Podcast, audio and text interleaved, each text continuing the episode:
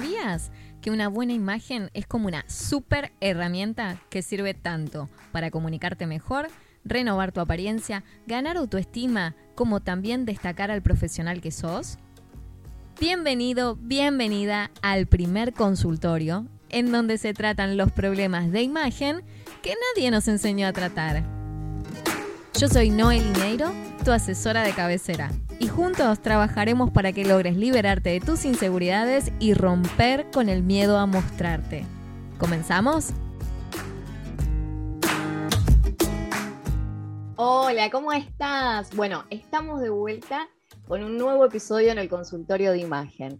Hoy te cuento que no estoy sola para poder hablarte de imagen profesional, sino que te traigo una sorpresa súper especial. Y te puedo asegurar que me hace muy, muy feliz poder compartir este episodio con un profesional de talla que lo vas a conocer. Su nombre es Tomás Leonel Álvarez. Él es emprendedor, es especialista en oratoria y también en marca personal. Es escritor y TEDx speaker. Así que, sin más, te quiero contar que he trabajado con Tomás, hemos trabajado realizando cursos de marca personal, de oratoria, y no puedo traerte una mejor persona para que te venga a hablar hoy de lo que tiene que ver con comunicación verbal. Acordate, en el episodio anterior te estuve hablando de cómo utilizar tu imagen en la fotografía. Hoy seguimos trabajando, pero esta vez en comunicación verbal. Hola Tomás, ¿cómo estás? Hola, no, bueno, gracias, gracias por la invitación, gracias por las lindas palabras, así que estoy muy contento también de compartir este espacio, realmente hemos compartido ya varios proyectos y siempre que, nos encontramos salen, salen cosas lindas, a mí me encanta eh, compartir también sobre, te sigo un montón de los espacios que vas, vas creando, así que también es un gran placer poder participar acá y bueno, ansioso de empezar a a conversar y a compartir ¿no? con los que nos están escuchando de manera de generar algún tipo de, aporte, de valor, de algo que pueda serle útil para, bueno, seguir creciendo y desarrollándose profesionalmente. Totalmente, totalmente. Es súper importante el aporte que vos vas a hacer hoy. Aparte, vos ya te considero un amigo personal, Tomás, porque hemos remado como emprendedores un montón, así que sabemos muy bien lo que tiene que ver con los desafíos de los emprendedores y de los profesionales. Y sin más, lo primero que te quiero preguntar es esto de qué es hablar en público, porque vos manejas muy bien la oratoria, pero contame un poco y contanos a todos qué es hablar en público. Perfecto, ¿no? Muchas veces se toma hablar en público con la parte más técnica o cuestiones que tengan que ver con si alguna persona es extrovertida o cosas por el estilo, ¿no? Se dice una persona habla en público si una persona, bueno, tiene ciertas características de personalidad. En definitiva, para mí el hecho de poder hablar en público o el hecho de decir, bueno, eh, que una persona hable en público comprende tres factores, ¿no? En definitiva, poder expresar lo que pensamos, que ya es un desafío en sí mismo, ¿no? Poder expresar lo que pensamos. Hay muchas cosas que a veces no podemos expresar y en este sentido, eh, bueno, eso conlleva otro tipo de, cuestiones cuando no podemos eh, decir lo que pensamos o expresarlo como, como, nos gustaría, como nos gustaría que del otro lado lo escuchen.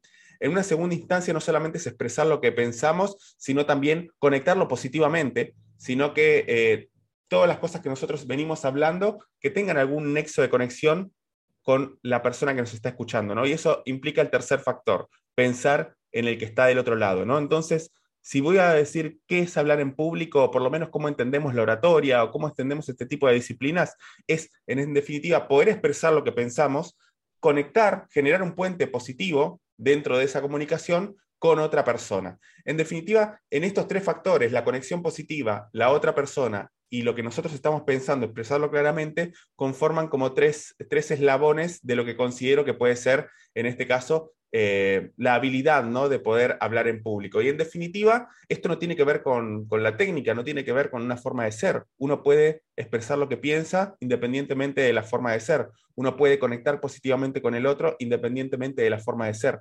Y, estas cosas eh, son importantes saberlas porque muchas veces hay un mito dentro de la comunicación que, bueno, la oratoria no es para mí, el exponerme no es para mí, el hecho de hablar en público es para cierto tipo de personas, para ciertas personas que, o que capaz que tienen algún cargo, lograron algún tipo de cosas tienen ciertos rasgos de la personalidad y en este sentido uno puede conectar con las otras personas independientemente de la personalidad, independientemente del contexto, de la trayectoria previa y, es algo que se puede aprender, ¿no? Como todo eh, el hecho de, poder eh, expresarnos y demás es algo que tenemos, hay algunos elementos que son más personales, otros elementos que son de técnica, pero en definitiva son todos aspectos que se pueden desarrollar y aprender a hablar en público y a conectar con el otro se puede aprender.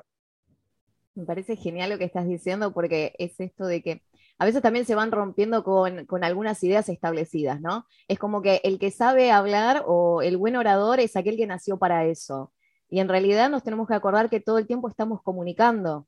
Desde, desde siempre, desde que empezamos a hablar, nos comunicamos verbalmente. Y antes, cuando no sabemos hablar, ya nos estamos comunicando desde los gestos y percibimos los gestos del otro. Por eso es importante siempre destacar esto que vos decís, que la comunicación es un puente. Es un puente entre nosotros y las otras personas con las que nos queremos comunicar. Y creo que a lo mejor si lo tomáramos desde ese lugar siempre como mm, se rompería un poco esto de los nervios, ¿no? Los nervios a la hora de comunicarnos ante, los nervios ante determinadas situaciones o lo que tiene que ver con la exposición, porque creo que es ese el problema más grande, cuando nosotros nos da, nos avergüenza el poder hablar, nos avergüenza el exponernos a determinadas situaciones y poder practicarlo o entrenarlo es importante para también generar un conocimiento nuestro, de nosotros mismos y nuestras habilidades. Ahora, en el caso de un profesional, en el caso de lo que es la imagen profesional, ¿cómo te parece a vos que afecta a la imagen de un profesional esto de no saber expresarse verbalmente?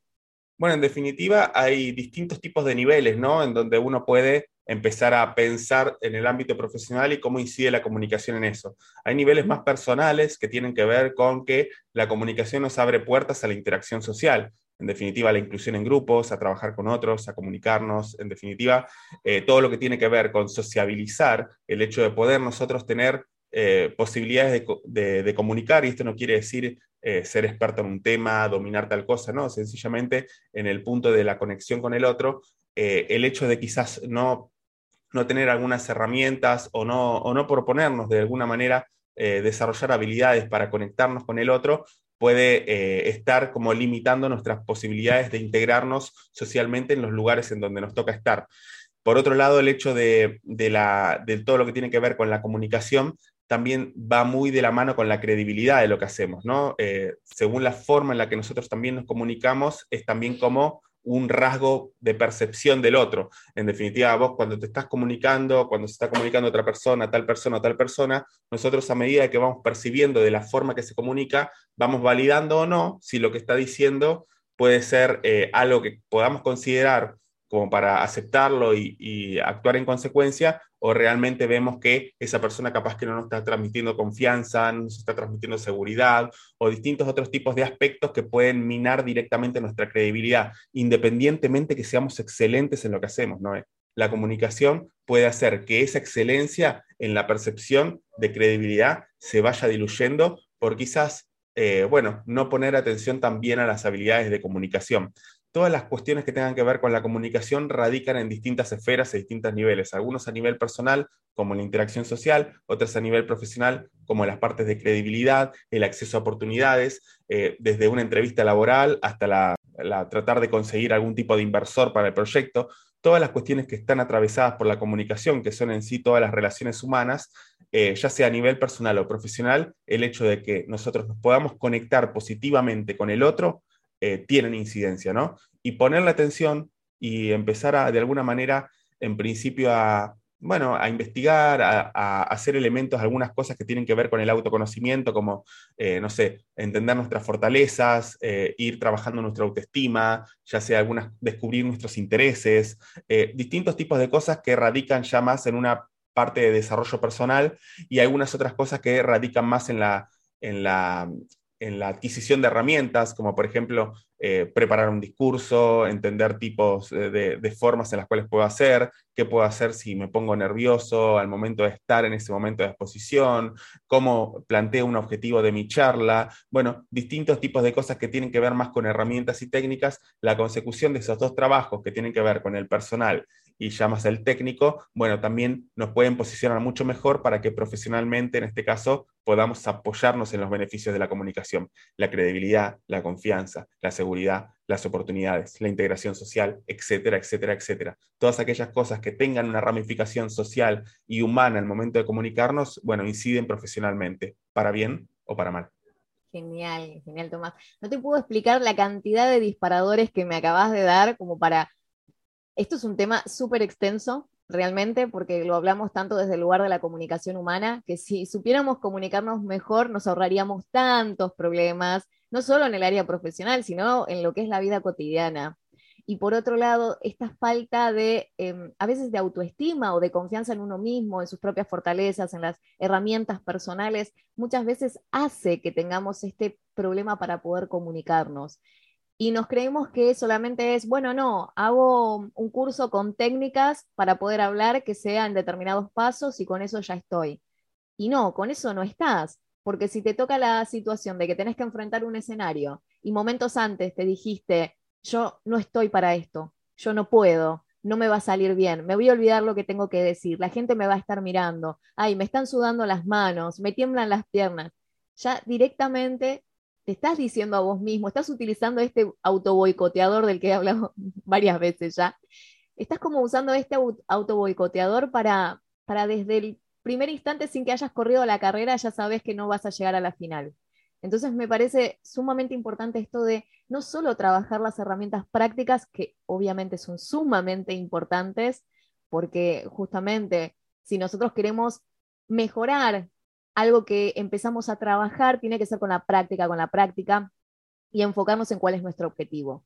Pero antes de eso, creo que tenemos que trabajar en nuestro interior, en nuestro desarrollo personal, porque el movernos a la acción va desde ese lugar, desde el lugar de que nosotros nos sintamos cómodos con nosotros mismos. Si no es un poco complicado. Cuando hablo de lo que tiene que ver con la imagen, con el vestir, es muy difícil que yo te diga, bueno, a lo mejor si vestís de esta manera, de otra, te vayas a hacer a, ver bien y vos realmente te veas bien. No, porque ahí a lo mejor te estarías poniendo un disfraz, porque no sos vos el que cree en esa herramienta visual. Entonces, si vos no haces tu propio trabajo, va a ser muy difícil que puedas mejorar en eso que quieres mejorar y sobre todo en después alcanzar esos objetivos. Entonces, en lo que comentaste recién, porque ya te digo, me dieron miles de disparadores y nada, estaría todo el día hablando de este tema, sobre el tema de cómo hacemos para poder mejorar la oratoria. Se basaría entonces principalmente para dividirlo, para que a la gente le quede como un poco más en un esquema, ¿no? Por un lado, esto de desarrollar lo que son las soft skills, o sea, nuestras propias herramientas en el sentido de lo que tiene que ver con la autoestima, lo que tiene que ver con nuestro propio liderazgo, y por otro lado, lo que tiene que ver con la técnica específica de lo que es hablar en público. Sí, sí, sí, sí, son los dos aspectos, ¿no? Aspectos eh, personales para lograr, porque al fin y al cabo, el destino de los aspectos personales es lograr la autenticidad, nuestra propia voz, ¿sí? Desde ese lado, uno va descubriendo un poco, eh, bueno, uno va tomando siempre referencias al momento de hacer lo que hace, sea lo que sea, ¿no? Uno de los aspectos por los cuales aprendemos es la repetición, ¿no? Dentro de lo que, bueno, vemos a alguien que lo está haciendo, bueno, queremos emular la forma de el que trabaja conmigo, que me enseña cómo lo hace, tiene sus procesos, sus maneras, nosotros vamos de alguna manera copiando al principio para aprender. Pero a medida que nosotros avanzamos en ese, en ese proceso de aprendizaje y conocimiento, vamos encontrando nuestra propia forma de hacer las cosas. Así, lo mismo sucede en cualquier otro tipo de procesos, como en este caso al momento de expresarnos, ¿no? Eh, llega un momento que en la medida que nosotros vamos eh, encontrándonos, ¿no? Con oportunidades de crecimiento o ventanas en donde nosotros podamos ir mejorando algunos aspectos de nuestra comunicación, en donde los aspectos personales nos ayudan a volvernos un poco más auténticos. No a hablar en público como lo hace Noé, no a hablar en público como lo hace Tomás, sino a hablar en público como lo hace eh, cada uno de nosotros. ¿no? En definitiva, los aspectos personales, el hecho del autoconocimiento, de la autoestima, eh, todo lo que tiene que ver con descubrir nuestras fortalezas, trabajo a nivel emocional, eh, descubrir aquellas cosas que nos interesan, desde dónde nos gustaría empezar a expresarnos, si somos unas personas que más eh, nos gusta contar más historias, nos gusta ser más visuales al momento de expresar lo que hacemos, ilustrando algún otro tipo de cosas, nos gusta retener frases. Bueno, en definitiva, después eso se va a ir visibilizando en maneras concretas al momento de comunicar. Entonces ese trabajo personal nos ayuda a encontrar la autenticidad en principio, de nuestra propia voz, lo cual es muy importante porque en definitiva lo auténtico es lo que nos llama más la atención.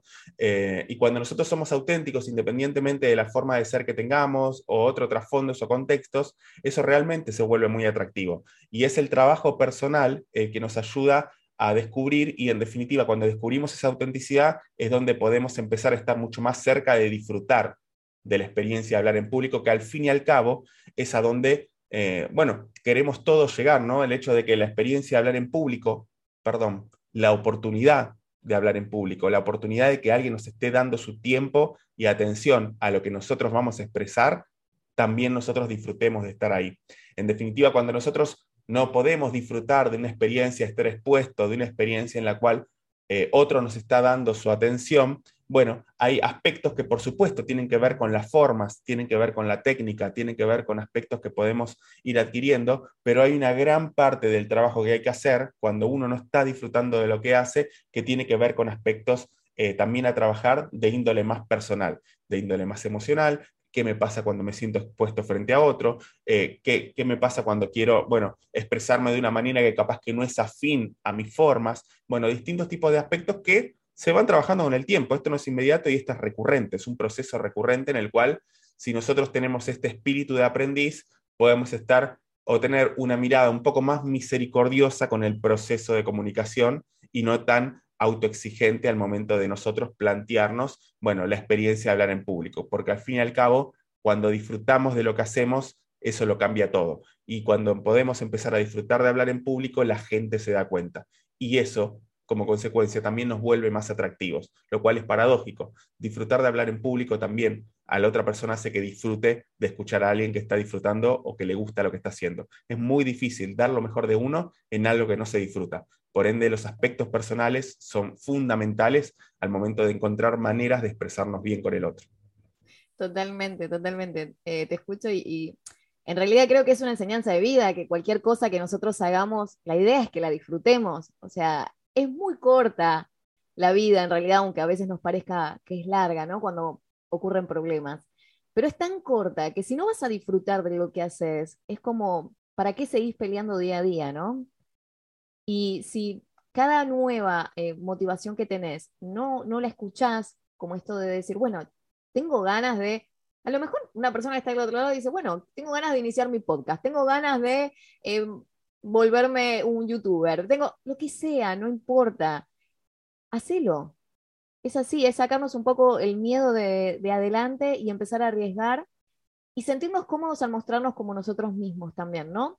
A ver, hace dos episodios había hablado de, este tema de que a veces se cree que la imagen profesional tiene que ver con esto de estar como estructurados, ¿no? Estar como metidos desde un parámetro de, una estructura rígida. Y en realidad, cuando una persona deja huella, es cuando se mezcla el, profesional, el profesionalismo con la personalidad que tiene. Y es como que a uno ahí encuentra la riqueza y uno no se olvida de esa persona, sea del ámbito que sea. Te habrá pasado, Tomás, de a lo mejor que te haya atendido un médico y que lo recuerdes para toda la vida porque fue una persona empática que más allá de hacer su trabajo de manera profesional, eh, se ocupó un poco más de vos, pero desde el lugar humano, ¿no? Digo el caso del médico porque, bueno, con este tema de, la situación que, hemos vivido, que ya todos conocemos ya de memoria, creo que es ahí donde también se tenía que jugar un poco la parte humana, ¿no? Y esto trasciende a todas las áreas.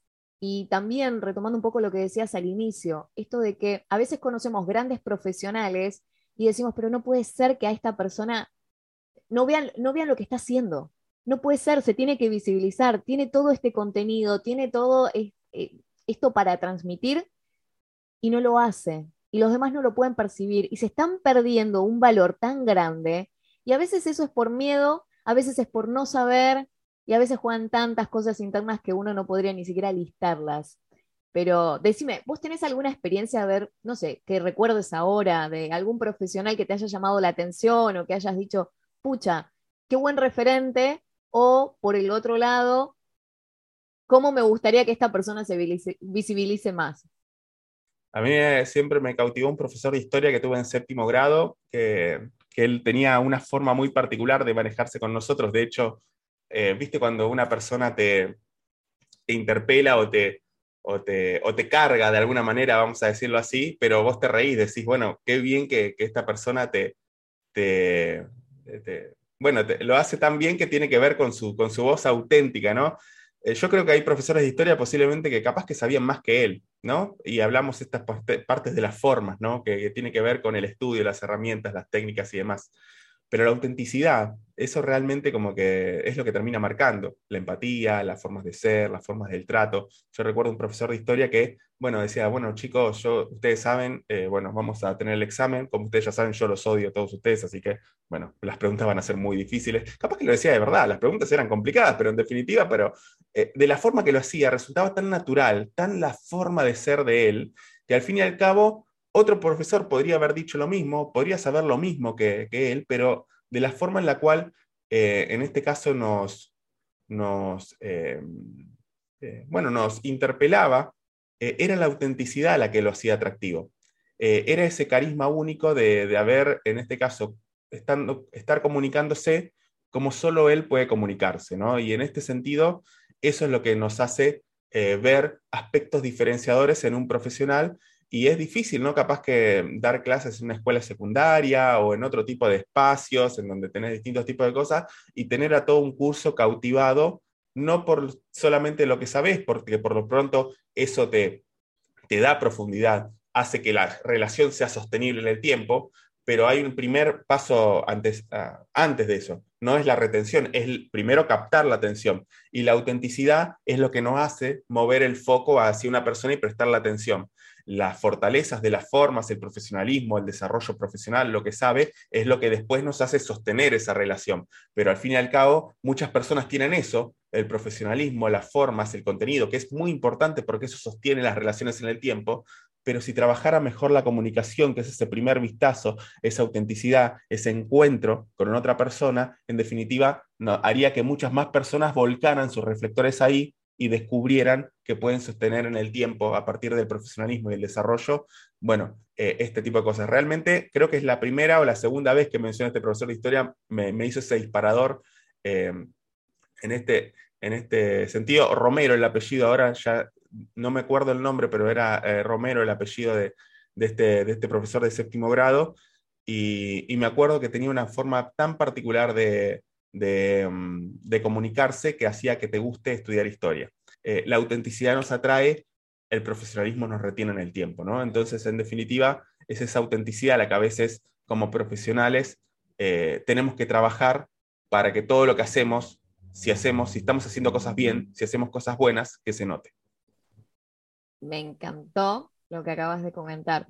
De hecho, me hiciste acordar lo mismo con, con una docente que yo tenía de historia, pero ya en la facultad, durante la, la primaria y la secundaria te puedo decir que historia lo padecí, me parecía sumamente aburrido, lo detestaba, no me gustaba.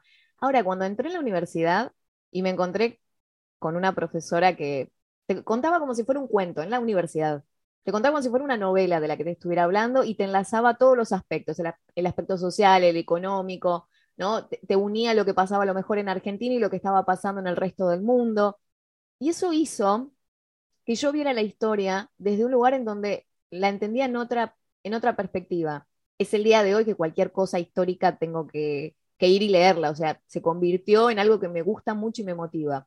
Entonces, lo que vos decís es muy importante, porque a veces hasta nos puede interesar mucho más el tema cuando nos lo están transmitiendo de una manera que a nosotros nos llega esto me parece fundamental, bueno, en las escuelas ni hablar, ¿no? Para que los chicos realmente puedan eh, no solo tener la atención sobre una materia o sobre un tema, sino que realmente encuentren su pasión, qué es lo que los motiva, qué es lo que les gusta.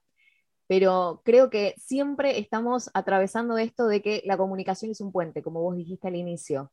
Y se trata de dos lugares para que una persona pueda emitir otra persona tiene que recepcionar, otra persona tiene que estar del otro lado y vos siempre tenés que estar pendiente de los sentimientos y lo que le pasa a la otra persona en esta, en esta experiencia comunicativa, ¿no? Y me parece que, está muy bueno. A mí me pasó en su momento en la secundaria que tuve una materia extraña para mí porque no tenía nada que ver con el programa, pero son esas materias que agregan, ¿no? Y era eh, relaciones internacionales. Yo estudié lo que es todo el área de humanidades. Y bueno, ese solo año, en ese solo momento, tuve relaciones internacionales y la docente era de estas docentes que en ese momento te movía las mesas, eh, viste, cuando te vas totalmente lo que es la estructura, ella era así. Y nos hizo hacer, por ejemplo, un simulacro de lo que es el Consejo de Seguridad de la ONU. Y nos hizo ir a las embajadas del país que nos tocaba para buscar la información y para saber cómo se mueve el ámbito protocolar ahí adentro, ¿no? Y todos vinimos con la cabeza, a mí me había tocado Rusia en ese momento, mirá, nunca más actuar el tema. Pero fue impresionante porque conocías la cultura de un país del que solamente lo habías eh, tocado de oído en geografía. Y a lo mejor haber estudiado de él en, en, algún aspecto de la historia, ¿no es cierto? Y de pronto te toca vivirlo eh, leyendo artículos del Consejo de Seguridad, porque también teníamos que hacer ese, ese tipo de investigación. Y te juro que en ese momento yo me sentía que no estaba en el colegio. Me sentía que estaba como a un nivel superior por, por la forma en la que ella te iba dando la información y lo hacía en un contexto en donde todos podíamos compartir ese momento, discutíamos, nos peleábamos, nos hacíamos como que realmente estábamos defendiendo ese país. O sea, tenías a alguien que era de China y estaba en disputa por Rusia, por, por territorio o por a lo mejor una exportación, ¿no? Y era como que te metías en la carne del país y lo defendías. Y para mí fue maravilloso. Para mí fue maravilloso ese momento, porque en ese momento no existía la vergüenza al hablar. Y eso estaba genial. Era como que todos queríamos defender una postura, una idea, y lo podíamos disfrutar. Y ahora me gustaría preguntarte, ¿no? ¿Cuáles serían a lo mejor los tips básicos para decir, esto nunca lo tenés que hacer al hablar en público? Como decir, esto, no, los grandes errores al hablar en público. Según tu punto de vista, ¿cuáles serían? Eh, principio, dar por sentadas las cosas. Tengas 50 años de experiencia o sea tu primera vez, no dar por sentadas las cosas, no dar por sentado que, que la gente bueno, yo sé que este tema es interesante y les va a gustar a la gente, siempre que digo este, este chiste se van a reír, no, dar por sentadas las cosas. Uno cuando llega a determinado espacio empieza a relajarse al momento de, bueno, de estudiar a la, audiencia, de tratar de preparar algo personalizado para el grupo al cual le tiene que hablar, empezar a ordenarse, a tratar de vestirse cómodo, a tratar de, en este caso, llegar temprano, a preparar los recursos técnicos cuando empezamos a dar por sentadas las cosas, empezamos a abrir puertas y a ponernos en mayor exposición a cosas que pueden, en este caso, desequilibrar la comunicación. Entonces, una de las cosas que no tenemos que hacer como personas que hablan en público, sea que te tengas que tener una entrevista de trabajo y hayas tenido un montón de entrevistas de trabajo, sea que tengas que dar eh, un reporte mensual a tu equipo de trabajo y hayas dado muchos reportes mensuales, sea que tengas que dar una clase de un tema que ya diste muchas veces, no des por, nada por sentado prepáralo, no te digo como si fuera la primera vez, porque ya cada vez va uno evolucionando y, reconfigurando las cosas, pero prepáralo con esmero, eh, tomate el tiempo de ver a ver de qué manera puedes hacer mejoras, tomate el tiempo de saber a quién le vas a hablar, cuál es su contexto, qué cosas están necesitando saber de ese tema. En este sentido, dar por sentada eh, las cosas no solamente nos abre la puerta a estar expuesto a algunas cosas que nos desequilibren, sino que nos cierra puertas a oportunidades de aporte que podrían ser interesantes para el público que tenemos que hablar. Así que una de las cosas que tenemos que tener en cuenta al momento de exponer es no dar por sentada las cosas, seguir haciendo, en este caso, el trabajo de, investigación. Lo segundo, que ya hablamos en, un, en, un, eh, en, bastantes aspectos en esta charla, es eh, no, no perder la autenticidad o por lo pronto tratar de copiar a otras personas en la comunicación eso nos, también nos va cerrando algunas puertas a conectar de la forma diferente en la cual podríamos conectar, a disfrutar de la experiencia estar hablando en público y en definitiva a perdernos esos aportes que solamente nosotros podríamos dar por la combinación y la configuración de cómo conectamos los conceptos, las ideas, las maneras en las que estamos, mientras eh, menos auténticos seamos al momento de comunicar o más estemos comparándonos con otros, copiando a otros, diciéndolo como lo dicen otros. Bueno, esos aspectos te pueden ayudar al momento de practicar, pero al momento de estar eh, exponiendo, tratar de, no tener tantos o por lo menos estar buscando siempre eh, la autenticidad y la propia voz al momento de comunicar. Esto es un trabajo recurrente, recurrente, recurrente. Eh, y finalmente, otra de las cosas que no tenemos que hacer es pensar en la exposición antes que en la conexión. Lo más importante es conectar con la gente. ¿sí? independientemente de lo que tengas para decir. Si no conectas con la gente, lo otro pierde mucha, mucha relevancia, mucho significado. Entonces, pensar antes en la exposición que en la conexión es otra de las cosas que he aprendido al momento de ir pasando en el tiempo y, y transitado distintos tipos de lugares que puede hacer que se diluya el efecto de lo que vos tenés para decir. Entonces, primero va la conexión, primero va a quién tenés que hablarle, qué necesidades tienen, qué contexto está, qué cosas pueden aportarle, qué cosas tenés que pueden resolverle algún tipo de problema en este momento, cómo podés conectar, tener todas las opciones de conexión disponibles que uno pueda, en este caso, pensar y estar atento en el momento que estés poniendo, eh, bueno, lo más visible posible. Y después, a fin de eso, adaptar a esa conexión el contenido que uno tenga, ¿no? Nosotros cuando nos propusimos esta charla, tenemos, eh, bueno, podemos hablar de ciertas esferas y después al fin y al cabo vamos a tratar de conectar entre nosotros y conectar también con lo que es el, todo el proceso del podcast. Vos lo venís haciendo muy bien. Bueno, este punto lo, lo, conecto con este segundo podcast, este lo conecto con el tal podcast que hicimos la semana pasada. Bueno, estas cosas de estar atento a lo que está pasando y pensar más en la conexión que no y no solamente en el tema en sí, porque nosotros tranquilamente podríamos hacer un guion, hablamos de esto, ta, ta, ta, nos vamos y listo, sino estar pensando a ver de qué manera estar conectando con cosas que puedan interesarle a las personas, eso hace mucho más fluida la, la comunicación. Y muchas veces eh, por aspectos personales, por algunas cosas que capaz que no somos conscientes que nos pasan, estamos más pendientes del qué tengo para decir, me voy a equivocar en esto, seguro esto, bueno, alguien me va a estar viendo acá en el público y bueno, en este caso voy a, voy a estar tratando de satisfacer a esta persona porque sé que piensa de esta manera y quiero quedar bien con esa persona distintos tipos de aspectos que nos hacen pensar más en la exposición que en la conexión con la audiencia. Entonces, esas cosas pueden traer muchos problemas al momento de generar ruidos en la comunicación o no dar ese delivery del mensaje efectivo. Así que tres cositas. No dar por sentadas las cosas, no estar pensando en la autenticidad de la voz y particularmente estar pensando más en la exposición antes que en la conexión. El último punto, en donde estar, tenés que estar pensando más en lo que tiene que ver con la conexión. ¿Eso nos ayudaría a lo mejor a vencer el miedo y vencer la vergüenza? Claro que sí, claro que sí. Sí, sin dudas, sin dudas dentro de lo que tiene que ver con el, miedo a estar en escena, la vergüenza de estar en escena, una de las cosas que nosotros tenemos que entender es que eso es natural. ¿sí? Es, no, es que por tener muchos años de experiencia se te va a ir esa sensación de capaz que de incomodidad, de ansiedad, de nervios o distintos tipos de cosas. Yo me sigo poniendo nervioso cuando tengo que hablar en público, eh, sigo teniendo alguna, algunas cuestiones que que me planteo si las voy a decir bien o, no, en este caso, eh, lo primero que nosotros tenemos que hacer es bajarlo a un plano que es algo eh, natural el hecho de, hacerlo. Nosotros nos estamos exponiendo y no, no solamente nos exponemos, sino que siempre por alguna variable los contextos cambian. Entonces eso nos hace tener ciertos tipos de resguardo y el miedo o la vergüenza es un mecanismo natural de defensa que tenemos como seres humanos frente a cosas que desconocemos.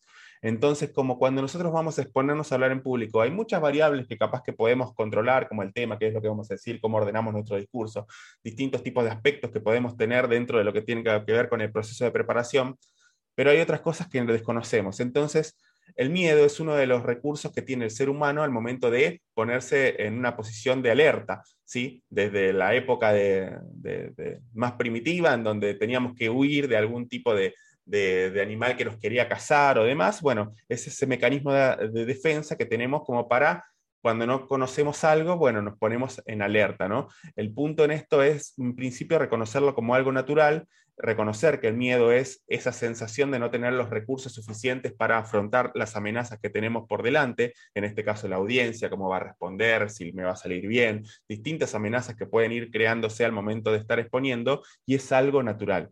El punto eh, acá, dentro de la cuestión natural, es que eso no sea tan eh, incisivo con, nuestra, con nuestra parte emocional que termine visibilizando aspectos que nos impidan expresarnos, ¿no? Recordemos, hablar bien en público es poder expresar una idea, ¿sí? Y después teníamos los otros componentes, ¿no? Conectarla positivamente y el componente del otro, ¿no? De la audiencia.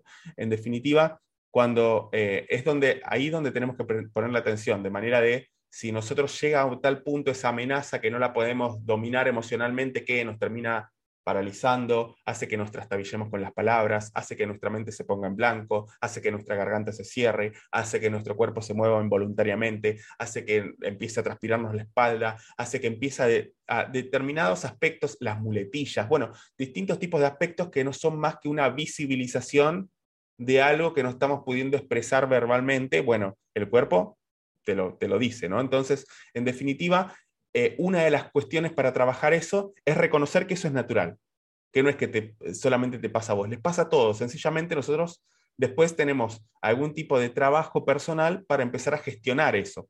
Así que el primer paso, en definitiva, es eh, eh, reconocerlo. En segunda instancia es no solamente em, tenerlo como natural, sino también definir el origen de eso. Porque definir de dónde viene también ese temor, ese miedo, me va a permitir también elegir un curso de acción para trabajar o gestionar eso. Viene de la inexperiencia, viene porque capaz que es algo que estoy haciendo por primera vez, es un tema que no di nunca, es un trabajo que estoy haciendo eh, y todavía no tengo mucho rodaje. Puede ser, la inexperiencia puede ser una fuente de temor, de nervios, de incomodidades que nos pueda plantear un desafío de gestionarlo emocionalmente. Por otro lado, puede ser capaz que la competencia, tiendo a compararme con los demás. Uy, mira, tengo que hablar después de tal persona que la rompió y ahora me toca a mí, y entonces entro a dar la charla o entro a exponer o a decir mi opinión después de alguien que, bueno, entonces tengo esa tendencia a compararme con cómo lo hizo los demás. Bueno, si yo identifico que es la competencia lo que me pasa, bueno, seguramente podré establecer cursos de acción para trabajar ese tipo de cosas o ser más consciente. Cuando veo que me voy a imbecilizar, bueno, la agarro en el aire, ah, para, ¿no? Esto me está poniendo nervioso, cuestiones por el estilo, empezar a reconocer de dónde viene. Capaz que no es eso, es la intensidad del momento. Puede ser que uno esté acostumbrado a, a dar clases frente a alumnos, pero te dicen que tenés que dar el discurso de fin de año. Bueno, la intensidad del momento, el hecho de tener que hablar frente a tus mismos alumnos, pero en una ocasión distinta, capaz que es el discurso del trimestre de, la empresa, capaz que es en el casamiento de un amigo, eh, lo que sea, la intensidad de ese momento también puede dar aditamentos al momento de ponernos nosotros nerviosos. Por otro lado, también puede ser que uno pueda ponerse incómodo cuando se siente evaluado. No, mira, voy a dar esto, esto yo siempre lo trabajo con mi equipo, pero hoy viene mi superior. Entonces, como que, nada, esa sensación de que lo que diga lo tengo que decir bien porque me está viendo alguien, me siento evaluado, siento que me va siento que si me equivoco, se, se me cae el mundo, me quiero matar, si me, bueno, distintos tipos de aspectos que, bueno, puede ser que a mí no me afecte la comparación, puede ser que a mí no me afecte la intensidad del momento, puede ser que no me afecte la inexperiencia porque domino el tema y lo doy muchas veces, pero puede ser que me afecte la evaluación. Entonces, en este sentido, cuando en una variable del entorno percibo que alguien me está evaluando, eso es una sensación de desequilibrio o por lo menos que me está moviendo mis cimientos al momento de yo dominar el contenido, tener mucha experiencia, dominar lo que voy a hacer, conocer a las personas a las que me voy a hablar, pero hay cierta persona que me desestabiliza. Entonces, en este sentido, identificar eso también permite empezar a trabajarlo y a gestionarlo. Capaz que en este caso son las expectativas, estar esperando una respuesta determinada a medida de que uno va, en este caso, brindando una charla. Quiero que se rían de tal chiste, quiero que asuman positivamente la idea que le voy a proponer, quiero que tal proyecto lo acepten, quiero que todos apoyen esta idea porque quiero hacer determinada acción en la organización en la que estoy. En definitiva, las expectativas y a medida que se van cumpliendo o no esas expectativas, uno puede ir empezando a equilibrarse o a motivarse a seguir avanzando o a desequilibrarse y empezar a ponerse nervioso porque uno esperaba una respuesta de la audiencia que no está sucediendo y entonces en este sentido uno al no, al agarrarlo desprevenido, eh, dentro de lo que tiene que ver con lo que uno esperaba o las expectativas que tenía, uno también puede ser motivo, en este caso, de, nervios, de ansiedad, de desequilibrio, de empezar a trastabillar con la voz, etcétera, etcétera, etcétera, puede que las otras cosas estén resueltas, pero puede ser que mis expectativas sobre mi charla también puedan desequilibrarme, ¿no? Y finalmente la incertidumbre, ¿no? El hecho de eh, a veces, bueno, eh, no conocer cómo va a salir, no conocer a quién le voy a hablar, no conocer en dónde me voy a meter, bueno, distintos tipos de cosas que también pueden, en este caso, desequilibrarme. Así como que tenemos que reconocer que el miedo es algo natural, reconocer de dónde viene eso o qué es lo que la fuente detonante de eso, pueden ser una o varias de estas razones, pero identificar estas cosas también nos ayudan a pasar al tercer paso, que es trabajar en definitiva nuestra creencia limitante, ¿no? Que mi jefe me diga que algo está mal no es el fin del mundo, ¿no? Entonces, en definitiva, eh, empezar a ver a ver qué tipo de creencias están operando dentro de mi, de mi universo de ideas que construyo, que algunas me van posibilitando, me vuelven un poco más eh, eh, constructivo y otras quizás me van un poco más eh, limitando. Y identificar las fuentes me hace identificar también a ver qué creencias están operando en la sintonía de esas fuentes. Si es la evaluación, bueno, posiblemente esté creyendo que si mi jefe ve que hago algo mal, yo voy a perder reputación, voy a perder credibilidad, no me va a dar las oportunidades que yo quería que me dé, no le voy a poder pedir el aumento, no voy bueno, empiezo a, a listar aquellas creencias que van operando en relación al, en este caso, a la fuente de evaluación. Así con cada una, ¿no? Eh, a medida que yo vaya reconociendo esas cosas, después yo puedo empezar a trabajar sobre cada una de ellas, no para transformarlas directamente en cosas positivas, sino en cosas sostenibles en el tiempo, de, de alguna manera que puedan ser un poco más sostenibles y ganar que en este caso no una, una cuestión que borre esa creencia, pero sí que le dé perspectiva, ¿no? Y que le dé su justa medida porque es ahí donde nos desestabilizamos, ¿no? Cuando sobredimensionamos el impacto de alguna creencia o el impacto de algún hecho en, eh, bueno, nuestro rendimiento. El hecho de tener un mal rendimiento en el trabajo puede afectarnos, pero en definitiva, cuando eso está sobredimensionado, es donde nosotros le estamos agregando una carga adicional al desequilibrio al momento de comunicarnos. Entonces, ganar perspectiva nos hace poner las cosas en su justa medida. Así que a nivel personal, dentro de las cosas que podemos trabajar para el miedo, reconocer que eso es natural, identificar la fuente y trabajar con eso, qué creencias van eh, saliendo de ahí de manera de empezar a modificarlas. Y después en un segundo estadio son las partes más formales, ¿no? Que tienen que ver con la preparación, el análisis de la audiencia a la que le voy a hablar, el, momento en el día en el que le voy a decir, el tema si es coherente o no con lo que voy a hacer, a ver cuántas personas van a venir, bueno, distintos tipos de cosas que yo tengo en mi control. La práctica, el hecho de poder practicar, exponer, sobre todo las partes del principio, la práctica afianza las ideas y consolida las formas de expresión. Esas son cuestiones más técnicas que yo las puedo controlar. Puedo empezar a practicar el discurso en mi casa, lo que tengo para decir lo puedo repetir.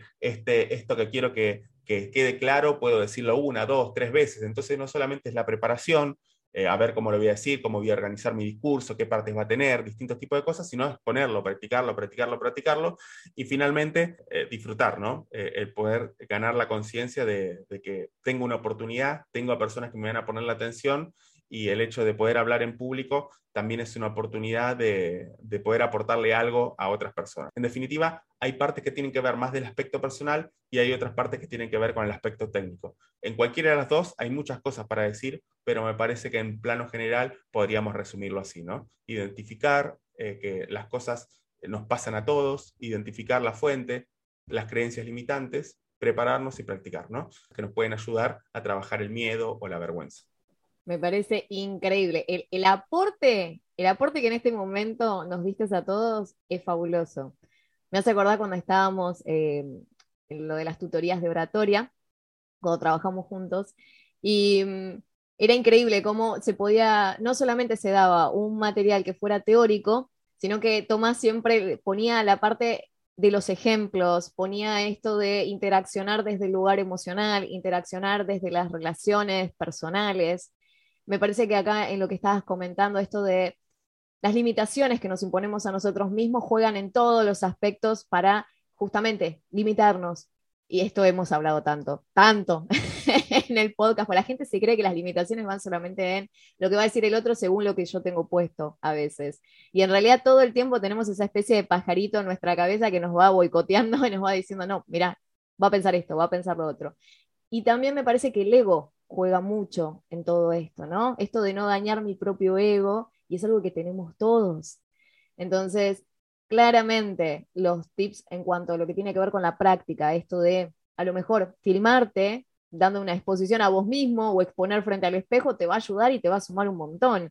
Pero este otro trabajo que vos recontra bien mencionás también es lo que va a ayudar a que nosotros como personas podamos evolucionar con nosotros mismos y poder relacionarnos mejor con los demás. Tomás, antes de finalizar, decime si querés darnos a lo mejor una de esas frases que vos tanto conocés de todo lo que has leído, que a lo mejor nos puede visualizar más este momento, o simplemente querés hacer una frase personal tuya o algún tip personal que siempre te haya funcionado y regalarnos eso. Seguramente va a ser un recontra, recontra final para el episodio de hoy que muchos vamos a atesorar. Eh, hay una frase de cabecera que yo uso, de, de, hecho es una de las cuales eh, utilicé de, fundamento de un libro que pude, pude, escribir sobre desarrollo personal. Y el primer principio que es eh, el crecimiento es natural, el desarrollo es intencional. Yo tengo dos hijos y a ellos son chicos, pero yo no les tengo que decir crece, crece, crece, crece. Ellos crecen naturalmente, empiezan a aprender a, comer, empiezan a aprender a caminar, empiezan a aprender a de alguna manera a socializar con los otros hay distintas cosas que ellos van haciendo naturalmente, así como todos lo fuimos haciendo, ¿no? Dentro de lo que tiene que ver con los aspectos de la supervivencia. Lo que pasa no es que llegue un momento en la vida en donde ya sabemos lo suficiente para sobrevivir. En definitiva, para ganarnos el pan de cada día, para hacer nuestro trabajo relativamente normal, para, lo que tenga que ver con, relacionarnos con los demás hasta cierto punto. Bueno, distintos tipos de aspectos. Llega un momento en, la vida en donde ya no tenemos esa pujanza por la supervivencia de tener que aprender cosas para mantenernos en un, en un recorrido, en este caso, eh, normal con el entorno. Entonces llega un momento en donde si nosotros queremos seguir avanzando, queremos seguir dando paso más en, el desarrollo de algún proyecto personal, en el desarrollo o la proyección nuestra profesional, lo que nosotros querramos, en este caso, eh, ir un paso más, el crecimiento es natural, pero el desarrollo es intencional. Aquellas cosas que nosotros queremos ir, eh, bueno, evolucionando, aprendiendo, reconfigurándonos, transformándonos, requieren una decisión deliberada. Y el hecho de poder tomar este tipo de espacios, poder tomar este tipo de tiempos para formarnos, para conocer una perspectiva distinta sobre un tema que ya sabemos, distintos tipos de herramientas que pueden ser cosas nuevas para aplicarlas a nuestra profesión o cosas que ya conocemos pero vistas desde otro lado que nos puedan funcionar, conocer personas nuevas, todo lo que tenga que ver con cosas que nos puedan ayudar y motivar e impulsar a disfrutar de estar creciendo y desarrollándonos, siempre van a tener ese plus adicional que nos van a mostrar un poco hacia hasta dónde podemos llegar, ¿no? Nosotros hasta cierto punto crecemos, pero si queremos dar un paso más necesitamos decisiones deliberadas. Y quizás no, ¿eh? Eh, en la vida en general, la facultad más poderosa que tenemos es la facultad de elegir. ¿Sí? No siempre nos quedamos con lo que queremos, pero siempre vamos a quedarnos con lo que elegimos. Y en este sentido, el desarrollo de lo que nosotros podemos llegar a ser es una elección y es una elección en donde nosotros podemos empezar a tomar ciertos tipos de decisiones para juntarnos con quizás personas que nos inspiren, invitarle un almuerzo a esa persona que queremos aprender algo, ver algún video de personas que, nos puedan aportar algún tipo de herramienta, tomar algún tipo de curso, aprender alguna otra cosa, lo que vos decías, ¿no? Eh, eh, tomar algún tipo, querés hacer un podcast, hacer un podcast, querés tirarte de paracaídas y vivir experiencia, bueno, buscar en el lugar donde te tires de paracaídas, querés vivir experiencias y ampliar tus horizontes, bueno, hay ciertos tipos de cosas que radican en nuestro plano de decisión deliberada el crecimiento hasta cierto punto crecemos. Sin embargo, si queremos dar un paso más, tenemos que tomar una decisión. Y una de las facultades más poderosas que tenemos como ser humano es la de elegir. No siempre nos quedamos con lo que queremos, pero sí siempre nos quedamos con lo que elegimos. Totalmente, me encantó, me encantó como cierre, me encanta, eh, porque tenés toda la razón en lo que estás diciendo y siempre digo, no nos conformemos, siempre vayamos por lo magnífico, vayamos por lo superior. Total, probar no cuesta nada. Tomás, contanos dónde te podemos encontrar. Eh, pueden encontrarme Tomás Leonel Álvarez eh, en distintas redes sociales. Estoy ahí eh, con, en Instagram, en Facebook, en Twitter. Así que me pueden encontrar poniendo Tomás Leonel Álvarez ahí. Y bueno, ahí respondo todo. Así que si tienen alguna duda, consulten, inquietud o quieren decirme algún, algún contrapunto sobre lo que también conversamos hoy, más que bienvenidos para, escucharlos y iniciar una conversación. Así que, eh, de más está decir, Noé, mil, mil gracias, la pasé muy bien en tu espacio y bueno, espero que a los que estén del otro lado les haya sido de utilidad, de valor y que bueno, pronto podamos eh, estar ¿no? en, un, en un colectivo que podamos eh, todos estar empezando a disfrutar un poco más de la oportunidad que tenemos al momento de hablar con los demás. Si podemos desarrollar nuestra habilidad para comunicarnos, vamos a poder multiplicar la efectividad de lo que hacemos. Así que nada, muchas gracias, ¿no? Y gracias a los que están del otro lado. Muchas gracias, Tomás. De verdad, ha sido un placer que nos ilumines con tanto contenido que vos tenés y tenés mucho más contenido y hablas de muchos más temas, hablas de liderazgo, eh, hablas, bueno, ahora estás en el mundo de los gamers también, así que quienes estén más dentro de ese nicho, por favor no dejen de buscar a Tomás que tiene cosas muy, muy interesantes para aportar.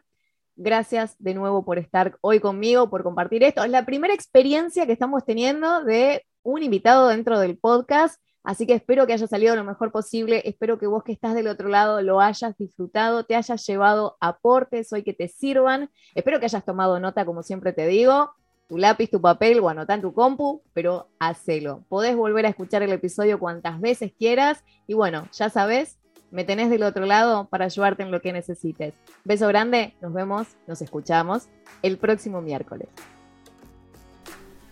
Hasta aquí, esto fue el consultorio de imagen y yo soy Noel Iñeiro. Por favor, compartime tus comentarios o las dudas que tengas, así las vamos trabajando en los siguientes programas. Si pensás que a alguien le puede servir este contenido, no te lo guardes, por favor compartíselo.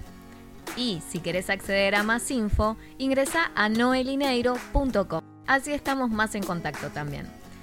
La próxima semana te espero por acá para recordarte que sos más fuerte que tus excusas y que es tiempo de que renovemos tu imagen y hagamos visibles tus fortalezas, porque es hora de que las cosas cambien a tu favor.